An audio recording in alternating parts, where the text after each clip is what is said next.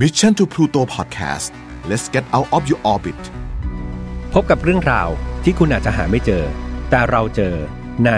f i n a l f a r Podcast b o t to you by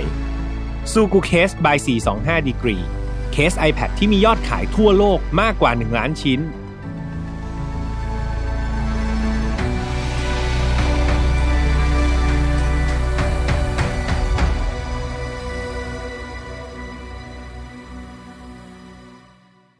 เบนนี่ลินเบิร์กนะครับหญิงสาวชาวฟิลิปปินส์เธอมีชีวิตครอบครัวที่ไม่ค่อยดีมากนะครับ สุดท้ายเธอกลายเป็นคุณแม่เลี้ยงเดี่ยว อย่างไรก็ตามครับ หญิงสาวร่างเล็กคนนี้ครับ เธอมีหัวใจที่เป็นนักสู้ เธอพร้อมจะทำทุกอย่างเพื่อลูกสาวของเธอ และก็ตัวเธอเอง จนกระทั่งวันหนึ่งครับ เธอได้เดินทางไปยังเมืองดันดี ประเทศสกอตแลนด์ และนั่นเป็นสถานที่สุดท้ายที่มีคนพบเห็นเธอ หลังจากนั้นไม่มีใครเจอเธอและลูกสาวอีกเลย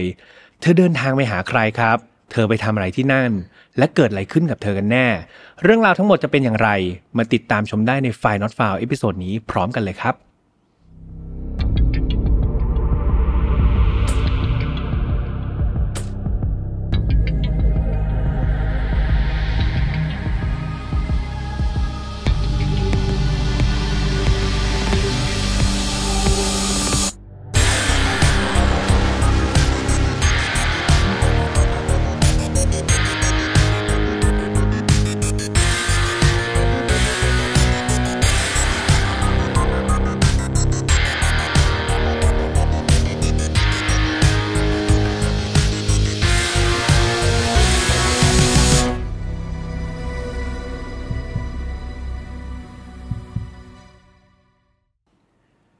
สวัสดีครับ ยินดีต้อนรับเข้าสู่ File Not Found Podcast นะครับ วันนี้คุณอยู่กับผมแฮมทัชพลเช่นเคยครับสำหรับ episode นี้ครับ เช่นเดิมนะพี่แฮมมีผู้สนับสนุนใจดีครับ คนดีคนเดิมของเรานั่นก็คือซูกูเคสจากร้าน 425 Degree ครับ ซึ่งส่งเคสคุณภาพสูงมาห่อหุ้มนะครับ iPad ของพี่แฮมเครื่องนี้ครับ รวมถึงเป็นคนที่ support พวกเราให้มีกำลังใจนะครับ แล้วก็มีแรงในการทำ episode episode นี้มามอบไปกับเพื่อนๆด้วยสำหรับเรื่องราวในวันนี้ครับเป็นเรื่องราวของผู้หญิงชาวเอเชียครับ เพียงแต่ว่าเรื่องราวเนี่ยมันไม่ได้เกิดที่ ประเทศในทวีปเอเชียเนาะแต่ว่ามันเป็นเรื่องราวที่มีความน่าเศร้าครับ แล้วก็มีหลากหลายมิติที่อยากให้ทุกคนเนี่ยได้ร่วมรับฟังแล้วก็รับชมไปพร้อมกัน แต่ก่อนที่พี่แอมจะไปเล่าครับ ก็ต้องพูดเหมือนเดิมว่าไฟนอตฟาวไม่สนับสนุนความรุนแรงทุกประเภทครับ ทุกเรื่องที่นำมาเล่าอยากให้ฟังไว้เป็นแนวทางในการป้องกันตัวเอง แล้วมาถอดบทเรียนจากอดีตที่มันเลวร้ายไม่ให้เกิดกับเรา แล้วก็คนที่เรารักนะครับ น้องๆอายุต่ำกว่า 18 ปีครับ ตอนนี้อยากให้มีคุณพ่อคุณแม่อยู่ด้วยกันนะครับ โดยเฉพาะมันมีประเด็นเกี่ยวกับเว็บไซต์หาคู่ด้วยครับ ซึ่งพี่ยมเชื่อว่ามันเป็นสิ่งที่อยู่ใกล้ๆตัวเนาะกับวัยรุ่นปัจจุบันเป็นอย่างมาก ดังนั้นครับ ชวนคุณพ่อคุณแม่มาเข้าใจแล้วก็มาฟังร่วมกัน มาปรับทัศนคติด้วยกันครับ เชื่อว่ามันจะเป็นประโยชน์สูงสุดจากรายการฝ่ายนอตฟาวกันเลยนะ เอาละถ้าเกิดพร้อมกันแล้วมาฟังเรื่องราวในวันนี้กันเลยดีกว่าครับ เรื่องราวนี้ครับต้องเริ่มต้นที่ผู้หญิงคนหนึ่งที่ชื่อว่าเบนนิลินเบิร์กนะครับ เธอเกิดในเดือนพฤศจิกายนปี 1995 ที่ประเทศฟิลิปปินส์ครับ ดังนั้นเธอคือหญิงสาวชาวฟิลิปปินส์นะ ครอบครัวของเธอเนี่ยต้องบอกว่าไม่ใช่ครอบครัวที่ร่ำรวยอะไรครับ แต่เธอเองเนี่ยก็ใช้ทุกความสามารถทุกความพยายามในการดิ้นรนครับ ต่อสู้เพื่อให้เธอได้รับการศึกษาที่ดีที่สุด และสุดท้ายความพยายามมันก็สำเร็จผลครับ เบอร์นิลินเนี่ยสามารถจบการศึกษาระดับมหาวิทยาลัยได้เลยนะครับ ในวัย 19 ปีเนี่ย พี่ยมบรรยายรูปร่างลักษณะของเธอก่อนเนาะ คือเบนเนลินเนี่ยเป็นผู้หญิงที่ตัวเล็กมากๆครับ ส่วนสูงของเธอก็คือ 4 ฟุต 6 นิ้วนะครับ หรือว่าสูงราวๆ 138 เซนเท่านั้นครับ เพื่อนๆ ตัวเล็กนิดเดียวเอง แต่ว่าแม้ว่าร่างกายของเธอเนี่ย ส่วนสูงของเธอเนี่ยจะเป็นคนตัวเล็กใช่ไหม แต่ว่าความฝันของเธอเนี่ยอยู่สูงส่งมากเลยครับ เธอฝันสูงเกินกว่าที่ใครหลาย ๆ คนเนี่ยคาดคิด และในระหว่างที่เธอกำลังเดินตามความฝันอยู่นั้น เธอก็ได้พบกับผู้ชายคนหนึ่งครับ จากต่างประเทศเนาะชายคนนี้ไม่ใช่เป็นคนฟิลิปปินส์แต่ชายคนนี้เดินทางมาจากสหราชอาณาจักรครับ และมีอายุมากกว่าเธอถึง 40 ปีนะครับอายุมากกว่า 40 ปีเลย ชายคนนี้มีชื่อว่าเล็กซินตันเบิร์กครับหรือว่าใครหลาย ๆ คนจะเรียกเขาว่าอเล็กซ์นั่นเอง ทั้งสองคนต้องบอกว่านอกจากจะแตกต่างกันอายุถึง 40 ปีแล้ว ทั้งคู่ยังมีวัฒนธรรมที่แตกต่างกัน ภาษา ที่แตกต่างกันด้วย แต่หลังจากที่ทั้งคู่เขาได้รู้จักกันแล้วครับ พูดคุยกัน ปรากฏว่าความแตกต่างเหล่านั้นที่พี่แอมพูดไปเนี่ย มันไม่ใช่อุปสรรคเลย ทั้งคู่เนี่ยยิ่งได้พูดคุยกัน ยิ่งได้คบหากันเนี่ย ทั้งคู่กลับรู้สึกสบายใจอย่างที่ไม่เคยเป็นมาก่อนครับ สุดท้ายความสัมพันธ์ของทั้งสองคนก็เลยได้รับการพัฒนามากขึ้นมากขึ้นเรื่อยๆ กลายเป็นความรักที่สุกงอมครับ หลังจากคบหาดูใจราวๆ3ปีในที่สุดเดือนกรกฎาคมปี 2018อเล็กซ์แล้วก็เบนนิลินเนี่ยก็ได้ตัดสินใจแต่งงานกันครับ แล้วก็สร้างครอบครัวกันอยู่ที่เมืองซามา ประเทศฟิลิปปินส์นั้นเลย ในเดือนถัดมาครับ ในวันที่ 20 สิงหาคม ทั้งคู่ก็ได้ให้กำเนิดนะครับ น้องเจลิก้าออกมาลืมตาดูโลก นั่นก็หมายความว่าตอนที่ทั้งคู่แต่งงานกันเนี่ยเบนนิลินเธอตั้งครรภ์แล้วนะครับ ดังนั้นแต่งงานไป แค่เดือนเดียวครับ ก็ให้กำเนิดลูกสาวออกมาเลย ครอบครัวครับที่มีคุณพ่อมีคุณแม่ที่รักกันมาก ๆนะครับ บวกกับมีลูกสาวอีกหนึ่งคนตัวน้อยขึ้นมาลืมตาดูโลกเนี่ย ก็ยิ่งทำให้ครอบครัวของเขาเนี่ยอบอุ่นมากยิ่งขึ้น ทุกอย่างดำเนินไปได้ด้วยดีครับ จนกระทั่งตอนที่เจลิก้าเนี่ยอายุได้ หนึ่งขวบครับ ครอบครัวเบิร์กเนี่ยก็ตัดสินใจย้ายรกรากครับ เดิมทีพวกเขาอยู่ที่ฟิลิปปินส์ใช่ไหมครับ ตอนนี้พวกเขาก็บอกว่าอะลูกสาวอายุหนึ่งขวบแล้ว ขอย้ายรกรากไปอยู่ที่ประเทศสหราชอาณาจักรเป็นประเทศบ้านเกิดของคุณพ่อดีกว่าครับ ทั้งคู่ก็อะโอเค คุยกันเรียบร้อยก็ย้ายครอบครัวกันไป แต่หลังจากที่ย้ายไปอยู่ที่นั่นได้ไม่นาน ก็เกิดเรื่องไม่คาดฝันขึ้นครับ เพราะว่าหลังจากที่ทั้งครอบครัวเนี่ยไปอยู่ที่บ้านแห่งใหม่แล้ว อเล็กซ์ครับ คนที่เป็นคุณพ่อของครอบครัวเนี่ยเขาถูกจับ และข้อหาที่ถูกจับเนี่ยต้องบอกว่ามันค่อนข้างหนักครับ นั่นก็คือข้อหาล่วงละเมิดทางเพศนะครับ อเล็กซ์เนี่ยเขาปฏิเสธเสียงแข็งเลยเขาบอกว่าเขาเนี่ยถูกใส่ร้ายครับ เขาคือผู้บริสุทธิ์ เขาไม่เคยไปล่วงละเมิดทางเพศใครนะครับ แต่ว่าในเมื่อเขาถูกกล่าวหาครับ เขาก็ต้องถูกนำตัวไปดำเนินคดีต่อไป และคนที่ได้รับผลกระทบมากที่สุดเลยเนี่ยก็ไม่ใช่ใครอื่น นั่นก็คือ เบนนิลิน คนที่เป็นภรรยาหญิงสาวชาวฟิลิปปินส์คนนี้นั่นเอง พอเธอรู้นะว่าสามีของเธอเนี่ย ถูกใครบางคนบอกว่าไปล่วงละเมิดทางเพศครับ เธอตกใจด้วย แล้วเธอก็เสียใจครับ เธอรู้สึกว่าผู้ชายที่เธอรู้จักดีเนี่ยมันอาจจะไม่ใช่แบบนั้นครับ มันอาจจะเป็นหน้าฉาก จริง ๆ แล้วเขาอาจจะมีจิตใจที่มืดดำแล้วก็ไปทำอะไรใครก็ไม่รู้ เธอผิดหวังมากๆ และตอนนั้นเองเธอตัดสินใจขอแยกทางเลยนะครับ กับอเล็กซ์ ทันที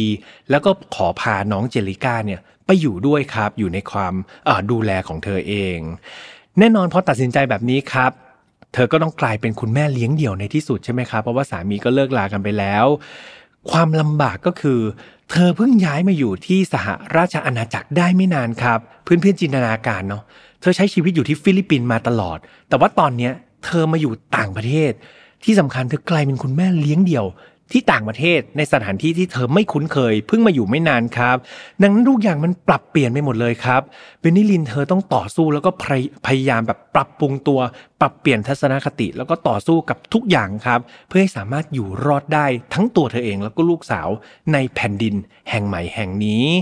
เบนนิลินครับตัดสินใจไปหาอพาร์ตเมนต์อยู่ก่อนเลย ซึ่งในที่สุดเธอก็ไปเจออพาร์ตเมนต์แห่งหนึ่งในเมืองคิงส์บูดนะครับแล้วก็ไปอาศัยอยู่ที่นั่นท่านลองใช้ชีวิตกับลูกสาวสองคนดูครับ ลองหางานทำดู แต่ปรากฏว่าหลังจากอยู่ได้สักพักเนี่ยตอนแรกเธอคิดว่าแย่แน่ๆเลยใช่ไหม แต่ปรากฏว่ามันไม่ใช่แบบนั้นครับ เธอกลับรู้สึกดีอย่างบอกไม่ถูกครับ เบนนี่ลินนี่ถึงกับโทรศัพท์ไปบอกกับน้องสาวของตัวเองที่ฟิลิปปินส์เลยนะ ก็ไปเล่าให้ฟังว่า เนี่ย ตั้งแต่ฉันเนี่ยหย่ากับสามีมา แล้วก็ออกมาอยู่เองกับลูกสาวเนี่ย ฉันกลับรู้สึกดีมากๆเลย ฉันกลับรู้สึกแตกต่างแล้วก็รู้สึกเป็นอิสระยังบอกไม่ถูก เอาเป็นว่าไปไปมาๆเนี่ย ฉันรู้สึกชอบมากกว่าตอนที่อยู่กับสามีซะอีก การเป็นคุณแม่เลี้ยงเดี่ยวครับ นอกจากการเป็นคุณแม่ เป็นแม่บ้านแล้วเนี่ยเธอต้องออกไปหางานทำด้วยใช่ไหมครับ ซึ่งเบนนี่ลินเนี่ยได้เลือกอาชีพการค้าขายออนไลน์แทนครับ เพื่อให้เธอเนี่ยสามารถมีเวลาดูแลลูกสาวได้ ซึ่งสินค้าที่เธอขายเนี่ยก็คือเป็นอุปกรณ์ดูดฝุ่นในรถยนต์ครับ ก็ขายออนไลน์ไปเรื่อยๆ เธอหวังนะครับ เธอคาดหวังว่า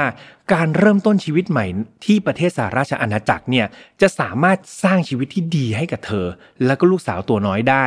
เธอจะไม่ยอมให้สิ่งใดมาทำลายจิตใจ แล้วก็ทำให้เธอย่อท้อต่อความยากลำบากได้เป็นอันขาดครับ ทุกอย่างเนี่ยมันก็ดำเนินไปได้ด้วยดีเนาะกราฟชีวิตของเบนนิลินก็กำลังทะยานดีขึ้นมากขึ้นเรื่อยๆครับจนกระทั่งในเดือนกุมภาพันธ์ปี 2021 จู่ๆเนี่ยเพื่อนบ้านของเบนนิลินเนี่ย ก็เริ่มสังเกตครับว่าเฮ้ยพวกเขาเนี่ยไม่เห็นหน้าของเบเนลินกับลูกสาวเนี่ยมาสักพักหนึ่งแล้ว ความกังวลนี้ครับเกิดขึ้นเชกเช่นเดียวกันกับเพื่อนๆของเบนนิลิน และก็ครอบครัวของเบนนิลินด้วย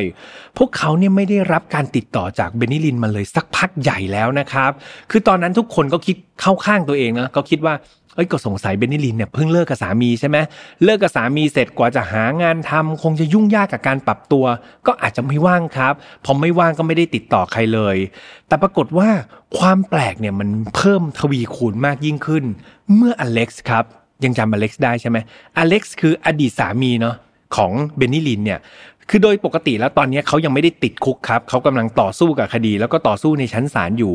ปรากฏว่าเขาเนี่ยมีนัดครับที่จะพาลูกสาวก็คือน้องเจลิก้าเนี่ยไปเที่ยวแบบไปเช้าเย็นกลับในวันที่ 19 กุมภาพันธ์พอวันที่ 19 กุมภาพันธ์มาถึงเนี่ยอเล็กซ์ก็เดินทางมาที่บ้านของเบนนิลิน แล้วก็มาเคาะประตูเรียกครับบอกว่าอ้าว เบนนิลินเปิดประตูหน่อยผมมารับลูกแล้วนะเดี๋ยวจะพาไปเที่ยวไปเช้าเดี๋ยวตอนเย็นกลับมาส่ง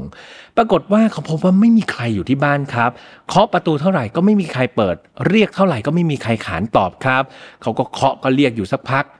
พอเคาะเรียกไม่ได้เนาะเขาก็ทิ้งข้อความไว้ครับ โทรศัพท์ไปก็ไม่มีใครรับก็เลยทิ้งข้อความเอาไว้ เวลาผ่านไปครับ ทุกคนก็เริ่มที่จะพูดคุยกันเนาะทั้งเพื่อนบ้าน ทั้งเพื่อนของเบนนิลิน ครอบครัวของเธอรวมถึงอเล็กซ์ครับ ปรากฏว่าทุกคนเริ่มที่จะกังวล เพราะไม่มีใครติดต่อ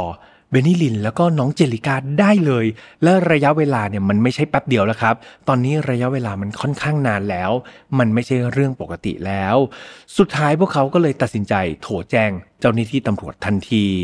หลังรับแจ้งเรื่องครับ เจ้าหน้าที่ตำรวจก็ออก ส่งทีมค้นหาไปก่อนนะ พร้อมกับขอร้องสื่อด้วยนะครับ ว่าใครก็ตามที่เจอข้อมูลที่เป็นเบาะแสสำคัญ ซึ่งนำไปสู่ที่อยู่ของคุณแม่แล้วก็ลูกสาวได้เนี่ยช่วยติดต่อกลับมาหน่อย เหตุการณ์ครับเกิดขึ้นในปี 2021 ครับ เมื่อไม่กี่ปีนี้เอง ดังนั้นตอนนี้มันเป็นยุคไหนแล้วเพื่อนๆ ยุคดิจิตอลใช่ไหมครับโซเชียลมีเดียเนี่ยมากมาย ดังนั้นการค้นหาเนี่ยมันไม่ใช่ว่าส่งคนไประดมค้นหาเหมือนสมัยก่อนอย่างเดียว แต่ว่าการค้นหาผ่านอุปกรณ์อิเล็กทรอนิกส์เนี่ยก็เรียกว่าได้รับความนิยมหรือว่าเป็นวิธีการที่ตำรวจนำมาใช้มากขึ้นแล้วก็มีความสำคัญไม่แพ้กันเลยครับ เจ้าหน้าที่ตำรวจเนี่ยก็เริ่มแกะเบาะแสเบอร์เนลิน จากอุปกรณ์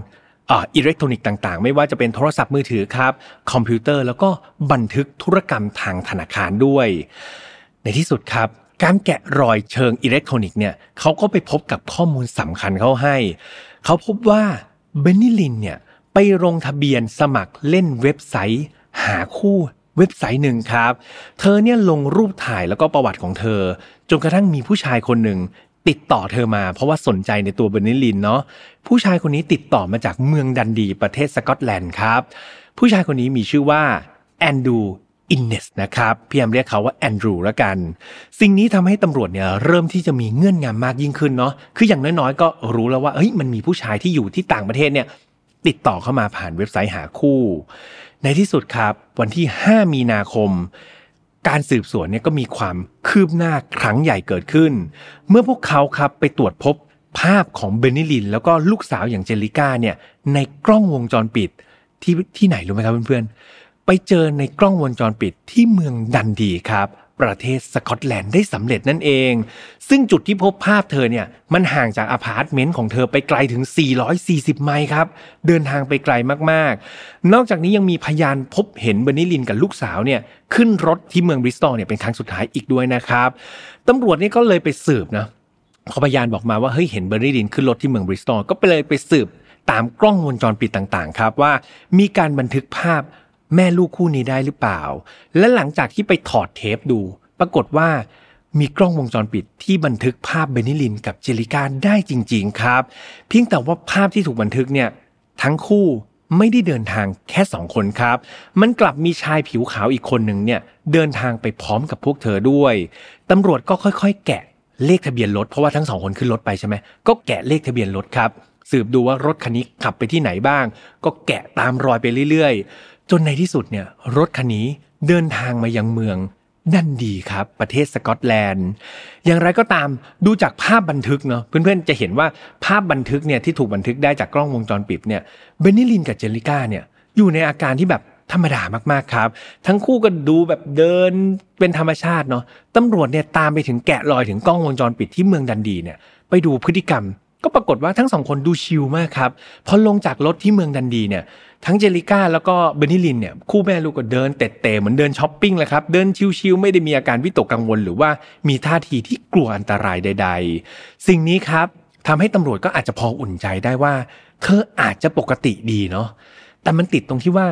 ถ้าเธอปกติดีจริงเนี่ยทำไมเธอไม่ติดต่อหาใครเลย แล้ว ไม่มีใครติดต่อเธอได้เลย สิ่งนี้มันเป็นอะไรที่มีความแปลกแล้วก็ยังมีความเสี่ยงอยู่ดีใช่ไหมครับ ดังนั้นเจ้าหน้าที่ตำรวจครับ แล้วก็เหล่าเพื่อนเหล่าครอบครัวเนี่ยก็ยังไม่หยุดในการค้นหาตัวเบนเนลินแล้วก็เจลิก้าต่อไปครับ พวกเขายังคงตามหา แล้วก็ต้องตามหาให้เจอด้วยเพื่อมั่นใจว่าทั้งคู่ยังคงปลอดภัยดีครับ ภารกิจนี้ถึงจะสิ้นสุดลงได้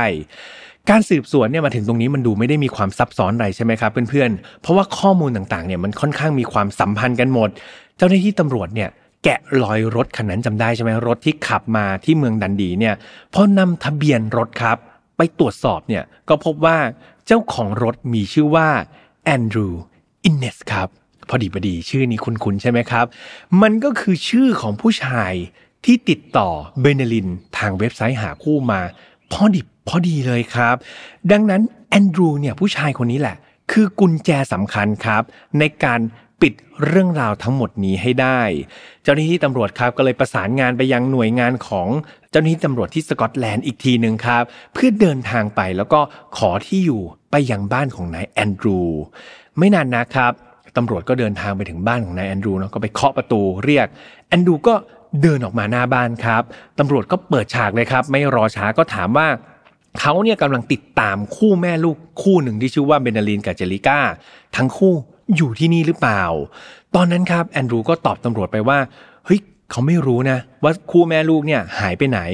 คือเขาบอกว่าเขาเนี่ยไปเจอคู่แม่ลูกนี้จริง ๆ ครับ แต่สุดท้ายหลังจากเจอกันเนี่ย ตอนแรกทั้งคู่ก็อยากจะเดทกันแล้วครับ อยากจะคบหากัน แต่สุดท้ายเนี่ยเขาก็ขอเลิกครับ เขาก็บอกว่าเขาไม่อยากจะคบหากับเบนเนลินแล้ว เหตุผลก็เพราะว่าในระหว่างที่ทั้งคู่เจอกันเนี่ยเขาไปบังเอิญเห็นว่าในโทรศัพท์มือถือของเบเดลินเนี่ยมันเต็มไปด้วยแชทกับชายหนุ่มครับ มากหน้าหลายตาไปหมดเลย แอนดูก็เห็นว่าเอา้า ไม่ได้คุยกับฉันคนเดียวนี่ เธอคุยกับผู้ชายต้องหลายคน มันเป็นสิ่งที่แอนดูบอกว่าเขารับไม่ได้ครับ เขาก็เลยขอยุติความสัมพันธ์กับเบเนลิน ณ ตอนนั้นเลย พอเลิกลากันเสร็จครับ เขาก็เลยบอกว่าอะตอนแรกเขาจะพาเบเนลินมาที่บ้านนี่แหละ แต่พอเห็นแบบแบบนั้นแล้วเขาก็รับไม่ได้ เขาก็เลยไม่ยอมพาเบเนลินมาต่อครับ ก็เลยขับ ส่งทั้งเบเนลินแล้วก็เจลิก้าลูกสาวเนี่ยไปไว้ที่ร้านกาแฟแห่งหนึ่งในเมืองกาสโกครับ ซึ่งมันก็ตั้งอยู่ห่างจากเมืองดันดีประมาณอ่าหนึ่งชั่วโมง 20 นาทีครับ ก็ขับไปส่งที่นั่น แล้วก็แยกทางกัน หลังจากนั้นแอนดรูก็บอกว่าเขาก็ไม่เห็นคู่แม่ลูกนี้อีกเลยครับ ฟังมาถึงตรงนี้ครับ พี่ยามเชื่อว่าหลายๆคนฟังเนี่ยก็รู้สึกแปลกๆใช่ไหมครับ แน่นอนเจ้าหน้าที่ตำรวจก็รู้สึกแบบเฮ้ยแปลกไปหมดเลยแบบเอ้าทำไมเลิกกัน แล้วต้องไปส่งที่กลาสโกทำไมไม่ไปส่งกลับไปส่งที่เมืองที่สหราชอาณาจักรใช่ไหมทำไมไปส่งที่แปลกๆ สิ่งเหล่านี้ครับมันดูไม่ค่อยมีความสมเหตุสมผลสักเท่าไหร่ตำรวจก็เลยบอกว่า เอางี้ละกันไม่เป็นไรขอเข้าไปสำรวจในบ้านหน่อยได้ไหมแอนดรูครับก็รีบแบบปฏิเสธทันทีเลยนะ เขาไม่ยินยอมให้เจ้าหน้าที่ตำรวจ เข้าไปในบ้านของเขา โดยตอนนั้นสิ่งที่แอนดรูเนี่ยใช้มาเป็นเหตุผลในการไม่ยอมให้เจ้าหน้าที่เข้าไป ก็คือเรื่องของโควิด -19 ครับเพื่อนๆ อย่างที่แม่บอกไปนะ เหตุเกิดเมื่อ2อสปีที่แล้ว ดังนั้นมันเป็นช่วงที่โควิด -19 เนี่ยระบาดมากๆครับ ดังนั้นประชาชนทุกคนเนี่ยมีสิทธิ์ที่จะไม่ให้ผู้อื่นเนี่ยเข้าไปในบ้านของตัวเอง ด้วยเหตุผลการรุกรามหรือว่าการแพร่พันธุ์ของเชื้อโรคโควิด -19 ในเวลานั้นนะครับ อนดรูก็บอกว่าไม่เอาไม่เอา มาตรการโควิด ผมให้พวกคุณเข้ามาไม่ได้ครับ แถมนอกจากนี้เนี่ยแอนดรูบอกว่านอกจากเรื่องโควิด แล้วเนี่ยเขาอาศัยอยู่กับลูกสาวอีกคนหนึ่งด้วย ซึ่งตอนนี้ลูกสาวของเขาเนี่ยเพิ่งอาบน้ำเสร็จครับกำลังแบบยังไม่ได้แต่งตัวเลย ยังแบบแต่งตัวไม่เรียบร้อย เขาไม่อยากให้ตำรวจที่เป็นผู้ชายเนี่ยเข้าไปในบ้านของเขา ซึ่งไอ้คำกล่าวอ้างเรื่องลูกสาวแต่งตัวไม่เรียบร้อยเนี่ย มันเป็นสิ่งที่ยิ่งทำให้แอนดรูมีพิรุธมากขึ้นครับ เพราะว่าถ้าเพื่อนๆคิดภาพตามเนาะ ตำรวจเขายืนอยู่หน้าบ้านก็จริง แอนดูเปิดประตูขึ้นมา แล้วก็พูดกับตำรวจใช่ไหม แต่ตำรวจเนี่ยตอนที่ยืนอยู่หน้าบ้าน เขาไม่ได้เอาตัวเข้าไปในบ้าน แต่ว่าเขามีลูกตาครับ เขาสามารถที่จะมองเข้าไปในบ้านของแอนดรูได้ และตอนที่ตำรวจยืนอยู่หน้าบ้านเนี่ยเขามองเข้าไปครับ เขาก็เห็นเด็กสาว ซึ่งคาดว่าน่าจะเป็นลูกสาวของแอนดรูเนี่ยยืนอยู่ในบ้าน แถมเธอยังแต่งตัวแบบเต็มยศเลยครับ ไม่ได้แบบเพิ่งอาบน้ำอะไรเลยนะ แต่งตัวเสื้อผ้าเต็มยศเลย สิ่งนี้ครับทำให้ตำรวจยิ่งรู้สึกว่า เฮ้ยแอนดรูมันโกหกว่ะ มันต้องมีอะไรที่ซุกซ่อนหรือว่าปิดบังไว้อย่างแน่นอนครับตำรวจก็เลยไม่ยอมแพ้ตำรวจรู้สึกว่าถ้าเขากลับไปตอนเนี้ยเขาต้องปล่อยนายแอนดรูเนี่ยหลุดมือไปแน่ ๆ ดังนั้นตำรวจก็เลยงัดหลักฐานเด็ดขึ้นมาครับ หลักฐานเด็ดนั่นก็คือหลักฐานการจับสัญญาณมือถือ ของเบนาลิน ว่าเธอเนี่ยเคยมาที่บ้านของนายแอนดรูจริง ๆ ก่อนที่สัญญาณมือถือของเธอจะหายไปครับ สิ่งนี้เนี่ยสามารถอุปมาได้เลยนะว่าเบเนลินเนี่ยเดินทางมาที่บ้านของแอนดรู และสถานที่บ้านของแอนดรูเนี่ยคือสถานที่สุดท้ายของเธอครับ ก่อนที่สัญญาณโทรศัพท์จะตัดหายไป ดังนั้นตำรวจก็เลยบอกว่าเอาอย่างนี้ละกัน ในเมื่อสัญญาณมือถือหรือว่าหลักฐานมันชี้ชัดมาขนาดเนี้ย เพื่อความบริสุทธิ์ใจท่านนายบริสุทธิ์จริงเนี่ยต้องปล่อยให้เจ้าหน้าที่ตำรวจเนี่ยเข้าไปสำรวจให้ได้เอาละครับแดนตอนนี้แอนดรูก็รู้สึกว่าเอาละมีหลักฐานมาค้ำคอขนาดนี้ ถ้าไม่ให้ตำรวจเข้าไปยังไงเขาก็โดนจับอยู่ดีครับ หลังจากเกลี้ยกล่อมอยู่นานสุดท้ายแอนดรูก็ยอมครับ ยอมให้เจ้าหน้าที่ตำรวจเข้าไปในตัวบ้านได้สำเร็จ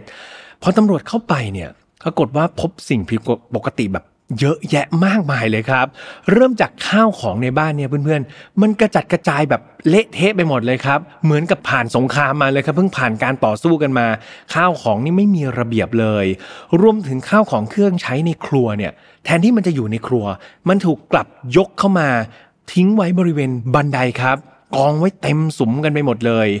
นอกจากนี้ยังมีหลายจุดเลยนะครับ ซึ่งเป็นลักษณะแบบพื้นที่ที่แบบ กำลังทำความสะอาดอยู่แต่ทำความสะอาดยังไม่เสร็จครับทำความสะอาดค้างๆอาคาไว้อย่างนั้น นี่ก็เป็นจุดที่แปลกเหมือนกัน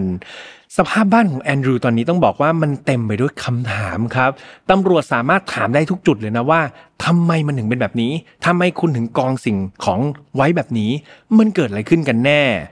ในระหว่างที่แอนดรูกำลังถูกสอบปากคำความพีก็เกิดขึ้นกับเพื่อนๆจำลูกสาวของแอนดรูได้ไหมเด็กสาวซึ่งคาดว่าน่าจะเป็นลูกสาวของแอนดรูเนี่ย ตำรวจก็แอบไปสัมภาษณ์เธอเช่นเดียวกันครับ และทันทีที่สาวน้อยคนนี้ได้คุยกับเจ้าหน้าที่ตำรวจ เจ้าหน้าที่ตำรวจก็ต้องตกใจเป็นอย่างมากครับ เมื่อพวกเขาเนี่ยพบว่าจริง ๆ แล้วสาวน้อยคนนี้ ไม่ใช่ลูกสาวของแอนดรูครับเพื่อนๆ แต่เธอคือเด็กสาวที่ถูกล่อลวงมาล่วงละเมิดทางเพศ แล้วก็ถูกกักขังไว้โดยนายแอนดรูต่างหากครับ เด็กสาวคนนี้เมื่อสำรวจร่างกายดีๆเนี่ย เธอเต็มไปด้วยร่องรอยของการถูกทารุณกรรมครับ ถูกทำร้ายร่างกายมากมาย สิ่งนี้ครับมันคือหลักฐานบนร่างกาย แน่นหนาแล้วก็เด่นชัดมากพอแล้ว ชนิดที่ว่าตำรวจไม่ต้องสอบปากคำนายแอนดูเกี่ยวกับการทารุณกรรม เด็กสาวคนนี้อีกต่อไปครับ ดังนั้นตำรวจเนี่ยฟันธงได้ทันทีว่านายแอนดูเนี่ยไม่ใช่คนดีแน่ ๆ ครับ และพวกเขาก็เชื่อเลยว่า การหายตัวไปของสองแม่ลูกเนี่ย ต้องเกี่ยวข้องกับนายแอนดรูไม่มากก็น้อย หลังจากนายแอนดรูเนี่ยเขาถูกสอบปากคำนะเขาก็สังเกตว่าตำรวจเนี่ยได้ข้อมูลต่างๆ ทั้งข้อมูลสภาพแวดล้อมในบ้าน รวมถึงข้อมูลของลูกสาวตัวปลอมครับ หรือว่าเด็กสาวที่เขาล่อลวงมาเนี่ย ตอนนี้ตำรวจก็บอกว่าฉันรู้ความจริงหมดแล้วนะ ก็เล่าให้แอนดูฟังครับ ตอนนั้นแอนดูนี่แบบเรียกว่าแบบประมาแล้วครับ มีอาการกระสับกระส่ายอย่างชัดเจน เหงื่อนี่อยู่ๆมันก็ไหลออกมาทั่วตัวเลยครับตำรวจก็ค่อยๆ เค้นเขาหนักขึ้นครับ ขอข้อมูลเขาหนักขึ้น มีความเข้มข้นมากยิ่งขึ้น จนกระทั่งตำรวจเนี่ยก็ยิงคำถามสำคัญเลยนะตำรวจก็พูดว่า คุณรู้ดีใช่ไหม ว่าเราเนี่ยเดินทางจากสหราชอาณาจักรมาถึงที่เมืองดันดีเนี่ย เพราะว่าอะไร เราต้องการตัว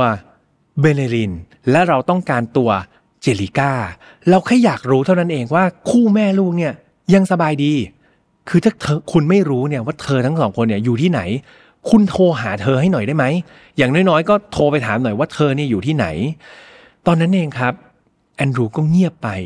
แล้วก็ตอบกลับตำรวจออกมาว่า ผมทำแบบนั้นไม่ได้ครับคุณตำรวจ สิ่งนี้สร้างความเงียบงันให้กับสถานที่ในบ้านของแอนดรูเป็นอย่างมากครับ สถานที่สอบสวนตอนแรกก็จอกแจ๊กจอแจเนาะแต่พอแอนดรูพูดว่าผมทำอย่างนั้นไม่ได้เนี่ย ทุกอย่างมันเงียบไปเลย และทุกความเงียบก็ถูกทำลายขึ้นครับ จากประโยคต่อมาของแอนดรูนั่นเองแอนดรูได้พูดว่า เพราะว่าในตอนนี้เนี่ย เธออยู่ที่ใต้พื้นห้องครัวของผมเอง ผมฆ่าเธอครับ เราทะเลาะกกัน แล้วผมก็ พลาดฆ่าเธอแอนดูพูดออกมาตอนนั้นเหมือนเขาเริ่มที่จะไม่มีสติแล้วนะครับ เจ้าหน้าที่ก็เลยสอบถามต่อว่าแล้วเจลิก้าล่ะ ลูกสาวของเธอล่ะ แอนดรูว์ตอบออกมาสั้นๆ แค่ว่า เธออยู่กับแม่ของเธอครับ มันเป็นสิ่งที่ผมไม่ได้คาดคิด ว่ามันจะเป็นแบบนี้เลย จากคำรับสารภาพนี้ครับทำให้แอนดรูว์ อินเนสเนี่ยถูกจับกลุ่มตัวทันที แล้วก็ถูกตั้งข้อหาฆาตกรรมทั้งเบนนิลิน แล้วก็สาวน้อยเจลิก้านะครับ เขาถูกนำตัวไปเข้าคุกก่อนนะครับ ในระหว่างพิจารณาคดีนี้ ก่อนถึงวันตัดสินความครับ เจ้าหน้าที่ตำรวจได้ไปสืบประวัติของแอนดรูคนนี้ครับเพื่อให้ได้ข้อมูลที่มากยิ่งขึ้น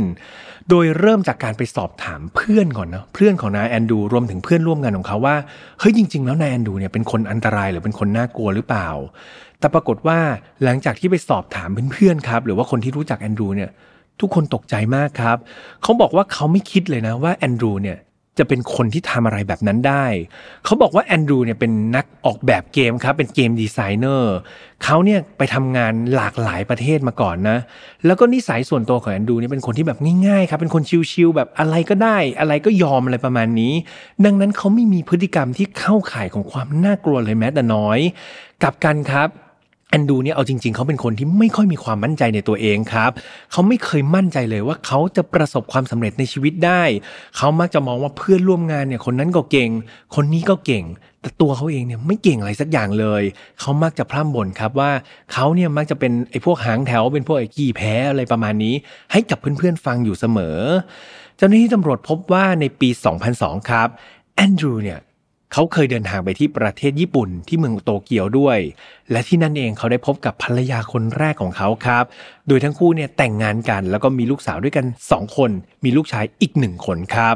แต่ว่าสุดท้ายแล้วชีวิตคู่ของแอนดรูกับหญิงสาวชาวญี่ปุ่นเนี่ยก็ต้องจบลงครับ พวกเขาหย่าร้างกันในที่สุด และแอนดรูเนี่ยก็ย้ายกลับมาอยู่ที่ประเทศสกอตแลนด์ โดยทิ้งลูกๆ ไว้กับภรรยาเก่าที่ประเทศญี่ปุ่นนะครับ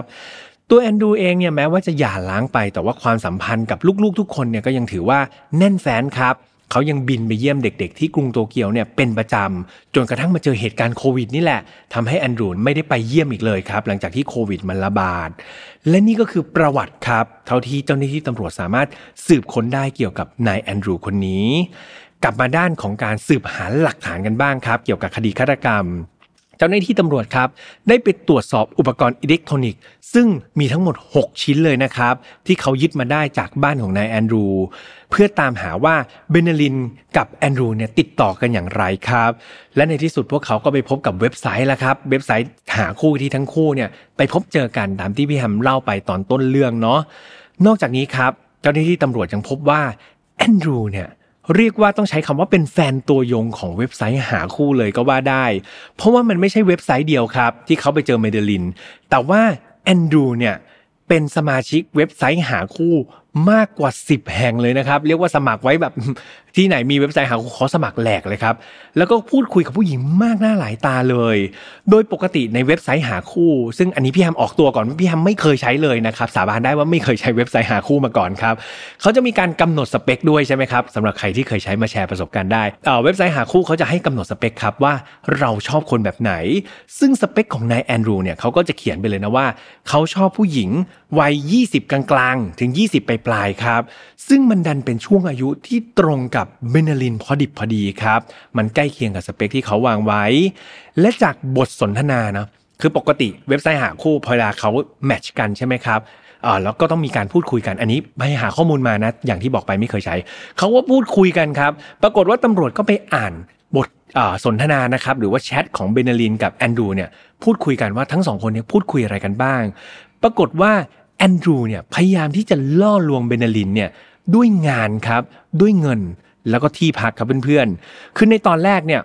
เบอร์เนลินเนี่ยก็ถูกหลอกนะบอกว่าเฮ้ยมาทำงานให้กับแอนดรูไหมโดยแอนดรูบอกว่าสามารถ work from home ได้ครับ สามารถทำงานที่บริสโตได้เลย อย่างไรก็ตามหลังจากที่เวลาผ่านไป จากนายจ้างกับลูกจ้างเนี่ยเขาก็มีการแบบเหมือนจีบกันไปด้วยละครับ ความสัมพันธ์ของทั้งคู่ก็พัฒนาไปด้วยนะครับ นอกจากงานแล้วความรักก็ควบคู่กันไปด้วย สุดท้ายแอนดรูก็ค่อยๆ เกลี้ยกล่อมครับ ชักชวงเบเนลินเนี่ยบอกว่าเฮ้ยมาหาหน่อยอยากให้เดินทางมาที่เมืองดันดีมาเจอเขาหน่อย เพราะว่าทำงานด้วยกันมาต้องนานแล้ว ยังไม่เคยเจอหน้ากันเลย จนสุดท้ายครับ ทั้งคู่ก็ ยอมออกจากบ้านไปทั้งคู่ในที่นี้คือทั้งเบนลินแล้วก็เจลิก้านะลูกสาวยอมออกจากบ้านไป มีสิ่งหนึ่งครับที่เจ้าหน้าที่ตำรวจเนี่ยไปเจอเป็นหลักฐานที่บ้านของเบนลินตำรวจนะครับพบว่าเบนลินเนี่ยเดินทางออกไปพร้อมกับลูกสาว โดยที่ไม่ได้มีการแพ็คกระเป๋ามาก่อน สิ่งนี้ตีความได้ว่าอะไรครับ สิ่งนี้มีการตีความได้ว่าตัวเบนลินเองเนี่ย เธอนะครับยอมเดินทางไปเมืองดันดี โดยเธอคาดหมายว่า เธอน่าจะเป็นการเดินทางแบบไปเช้า เย็นกลับครับเพื่อนๆ นั่นเป็นเหตุผลที่เธอไม่ได้แพ็คกระเป๋าไง เพราะว่าถ้าเกิดต้องไปพังคืนเธอก็ต้องแพ็คกระเป๋าไปใช่ไหมครับ เธอก็คิดว่าเดี๋ยวเธอเนี่ยจะเดินทางไปเมืองดันดี เพื่อไปเจอกับนายแอนดรูเสร็จแล้วตอนเย็นเธอก็จะกลับมาที่บ้าน นั่นคือสิ่งที่เธอคาดคิดเอาไว้นะครับ แต่สุดท้ายมันก็เป็นการเดินทางขาเดียวครับ สุดท้ายคู่แม่ลูกนี้ก็ไม่ได้กลับบ้านอีก กลับมาที่ด้านการสอบปากคำบ้างนะครับ สอบปากคำเพิ่มเติมนายแอนดรูกัน เขาเนี่ยก็ยอมรับสารภาพทุกอย่างเลยครับ ในสิ่งที่เขาเกิดขึ้น เขาบอกว่าเบนลินเนี่ยเป็นหญิงสาวที่เต็มใจครับ แล้วก็พร้อมจะเสี่ยงทุกอย่าง เพื่อตัวเธอเองแล้วก็ลูกสาวของเธอ สิ่งนี้ครับทำให้เธอเนี่ยยอมเชื่อใจ แล้วก็เดินทางมาหาเขาที่เมืองดันดีได้ในที่สุดแอนดรูครับเขาเล่าให้ฟังว่าเอาจริง ๆ แล้วเนี่ยเขาไม่ได้มีความคิดที่จะทำร้าย เบนลินเลยแม้แต่นิดเดียวครับ จนกระทั่งเขามีความคิดบ้าๆออกมา อันนี้พี่แฮมแปลตามตัวอักษรจากบทความภาษาอังกฤษเลยนะครับเขาใช้คำว่าความคิดบ้าๆออกมาตำรวจก็เลยถามว่าเฮ้ยอีกคำว่าความคิดบ้าๆของนายเนี่ยมันหมายถึงอะไรแอนดรูก็เลยบอกว่าในตอนที่เขาเห็นหน้าของเบนลินครับถ้าเพื่อนๆจำได้เบนลินเป็นผู้หญิงชาวฟิลิปปินส์ใช่ไหมครับ เธอเป็นคนเอเชียครับ ตอนนั้นเองเนี่ยแอนดรูก็เลยแบบเหมือนระลึกครับไปถึง อดีตภรรยาของเขา ซึ่งเป็นคนญี่ปุ่นครับเพื่อนๆจำได้ใช่ไหมความเป็นเอเชียเหมือนกันครับ ก็เลยทำให้เกิดภาพซ้อนขึ้นมา คือต้องบอกว่าแอนดรูเนี่ยเขามีความสัมพันธ์ที่ดีกับลูกก็จริง แต่ต้องบอกว่าเขาไม่ได้มีความสัมพันธ์ที่ดีกับอดีตภรรยาเลยครับเขาเลิกลากันด้วยความโกรธแค้นครับเขายังรู้สึกโกรธแค้นภรรยาเก่าเป็นอย่างมาก แล้วพอมาเห็นหน้าเบนเนลินเนี่ยซึ่งเป็นหญิงสาวชาวฟิลิปปินส์เป็นคนเอเชียเหมือนกัน ไฟแค้น มันก็ปะทุขึ้นมา สุดท้ายเขาควบคุมตัวเองไม่ได้ครับ อยู่ดีๆ ครับเบนเนลินไม่ได้ทำอะไรเลย เขาไปหยิบค้อนมา แล้วก็ฟาดเธอไปที่หลังศีรษะครับ หลังจากนั้นเธอก็ล้มลงไปที่พื้น แอนดรูเนี่ยเขาบอกว่าหลังจากนั้นเขาภาพตัดไปเลยครับ เขารู้สึกว่าเขาทำอะไรโดยไร้สติไปหมด เขารู้สึกว่าความทรงจำต่างๆ เกี่ยวกับอดีตภรรยาของเขาเนี่ย ความโกรธแค้นต่างๆ เกี่ยวกับอดีตภรรยาของเขา มันตามมาหลอกหลอนหมดเลยทำให้เขานี่ไม่มีสติครับ แล้วก็ทำทุกอย่างอย่างบ้าคลั่ง เขาบอกว่าเขาเนี่ยจำรายละเอียดไม่ได้ทั้งหมดนะว่าเขาทำอะไรไปกับเบเนลินได้บ้าง แต่ว่าเขาจะเล่าให้ตำรวจฟังเท่าที่เขาจำได้ละกัน เขาบอกว่าหลังจากที่เขาเนี่ยใช้ค้อนทุบเบนเนลินล้มลงไปที่พื้นแล้ว ตอนนั้นเบนเนลินยังไม่ตายครับเบนเนลินก็พยายามที่จะตะเกียกตะกายวิ่งหนีไปใช่ไหมครับเขาก็เลยเข้าไปแบบตะคุบครับ แล้วก็ต่อสู้ ทั้งคู่ก็ตะลุมบอลกันอยู่ที่พื้นห้องครัว ไม่นานนักครับแอนดูก็คิดว่าเฮ้ยถ้าต่อสู้แบบนี้ต่อไปเบนาลินอาจจะรอดไปได้เขาก็เลยวิ่งครับไปที่ห้องทำงานของเขา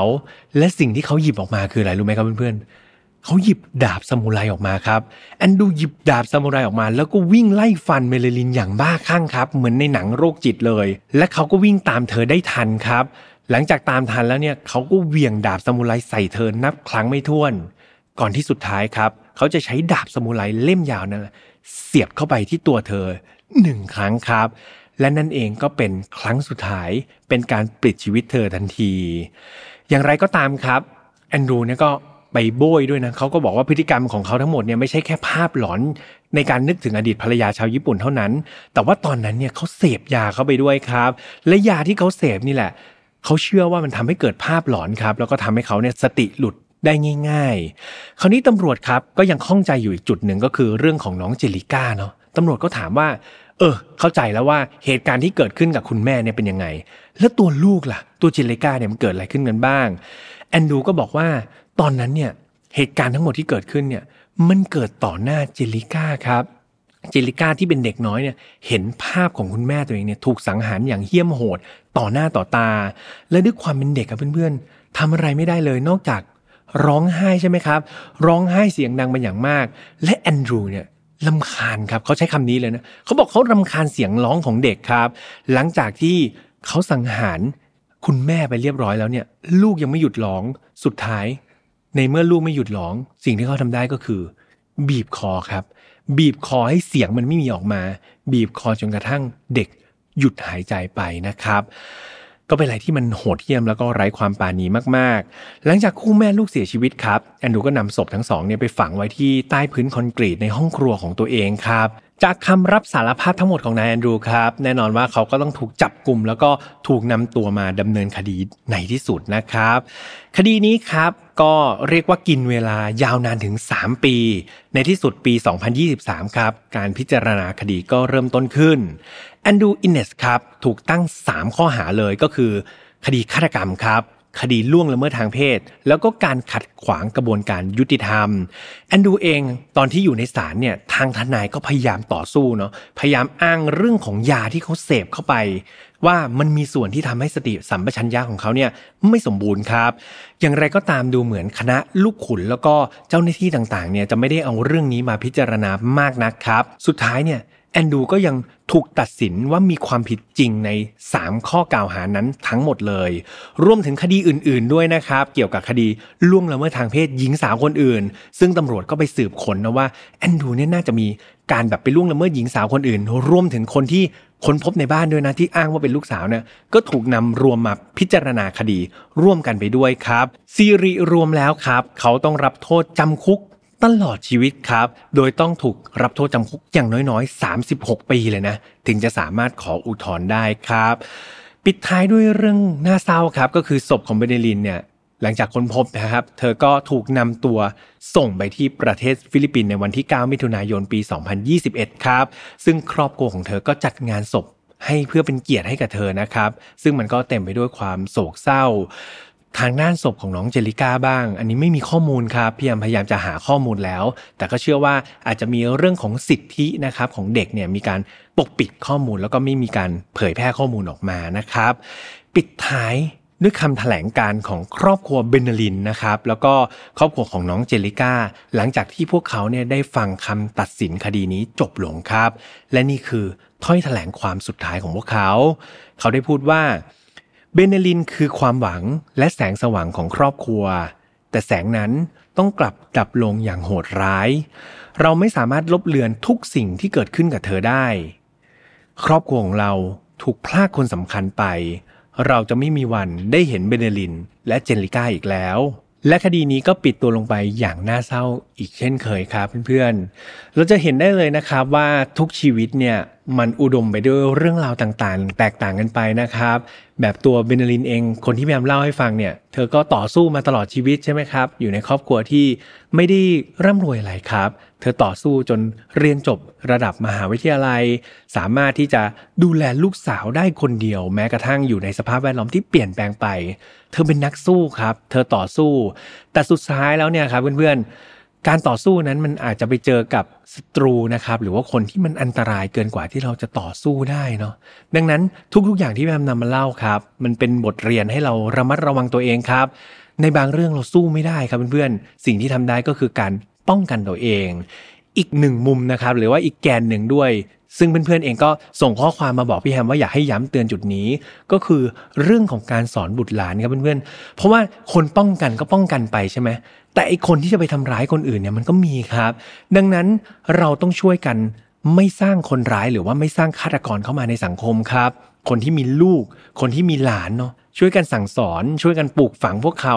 หล่อหลอมพวกเขาให้กลายมาเป็นคนดีในสังคมครับ เพราะว่าถ้าสังคมเราอุดมไปด้วยคนดีๆเนี่ยอัตราอาชญากรรมต่างๆ มันก็จะลดน้อยลง คนป้องกันตัวเนี่ยก็จะได้แบบรู้สึกป้องกันตัวแล้วก็ไม่ต้องเขาเรียกว่าไม่ต้องมีความเสี่ยงที่จะเจอคนไม่ดีมากใช่ไหมครับ ดังนั้นครับต้องสองทางเนาะคนป้องกันก็ป้องกันด้วย ส่วนคนที่จะไปทำร้ายคนอื่นก็ต้องช่วยกันสอนครับ ไม่ให้กำเนิดบุคคลเหล่านี้ขึ้นมาในสังคมนะครับ ยังไงพี่แฮมก็ ฝากทุกคนไว้ด้วยนะ สุดท้ายครับ วันนี้พี่แฮมขอบคุณอีกครั้งหนึ่งก็คือซูกูเคสครับจากร้าน 425 Degree ซึ่งสนับสนุนรายการแล้วก็ episode ของพี่แฮมในวันนี้นะครับ โดยซูกูเคสเป็นเคส iPad ที่มียอดขายมากกว่า 1 ล้านชิ้นทั่วโลกแล้ว ขายดิบขายดีทั่วโลก ของใช้ระดับโลกพรีเมียมระดับนี้ อยากให้เพื่อนๆได้สัมผัสกันครับ ใครที่สนใจครับอยากใช้เคสแบบพี่แฮมเลยก็ได้นะสีแดงแรงฤทธิ์แบบนี้ เข้าไปในลิงก์ครับเดี๋ยวพี่แฮมแปะ description เอาไว้ให้พิเศษครับสำหรับแฟน ๆ f i n a l f i l แล้วก็แฟนๆ Mission to Pluto ครับไซโคสซูกู to Pluto ครับ ลงไปด้วยได้รับส่วนลด 10%เลยนะ สามารถใช้ได้จนถึงเดือนกรกฎาคม พุทธศักราช 2566 นี้พร้อมกันเลยนะครับสำหรับ Final f i l ครับเราอากาศทุกวันอังคารแบบนี้เช่นเคยทางช่อง Mission to Pluto ครับ ไม่ว่าจะเป็น YouTube Spotify SoundCloud Podbean Apple Podcast นะครับ ใครที่ชอบฟังแต่เสียงนะครับ สามารถฟังกันยาวๆได้ทาง Spotify แล้วก็ Apple Podcast ฝากไปกด Follow กันไว้ด้วย ใครที่ชอบอ่านครับ เรามีแฟนเพจ Mission to Pluto ครับเขาไปอ่านบทความแล้วก็รายการอื่นๆ ทางช่องของ Mission Pluto รับรองว่าคุณภาพครับจอนะครับ ไปให้กำลังใจเพื่อนๆของพี่แฮมกันได้ สุดท้ายครับ Final f a r Family เป็นกลุ่มบุคคลที่ชื่นชอบรายการ Final f a r เหมือนกัน อยากจะฟังเรื่องราวที่แพมนำมาเล่าเหมือนกัน ก็ ไปแชร์เรื่องราวไปแชร์ประสบการณ์ไปตั้งโพสต์ ไปตั้งกระทู้พูดคุยกันได้นะครับสำหรับวันนี้ดูแลตัวเองดีๆนะครับถ้าเกิดใครสังเกตเนี่ยเราปิดท้ายด้วยเสียงน้องจิ้งจกนะครับทีมงานไม่ต้องตัดออกนะทุกคนจะได้รู้ว่าในห้องอัดของเรามีจิ้งจกหนึ่งตัว ซึ่งเป็นอุปสรรคในการตัดต่อมาก วันนี้ให้น้องได้ร่วมฉากตอนสุดท้ายกับพวกเราไปเลย ดูแลตัวเองดีๆ แล้วเจอกันใหม่วันอังคารหน้าครับ สวัสดีครับ Mission to Pluto Podcast let's get out of your orbit พบกับเรื่องราวที่คุณอาจจะหาไม่เจอ แต่เราเจอใน f i n a l f a r Podcast Presented by s u g u Case by 425 Degree เคส iPad ที่มียอดขายทั่วโลกมากกว่า 1 ล้านชิ้น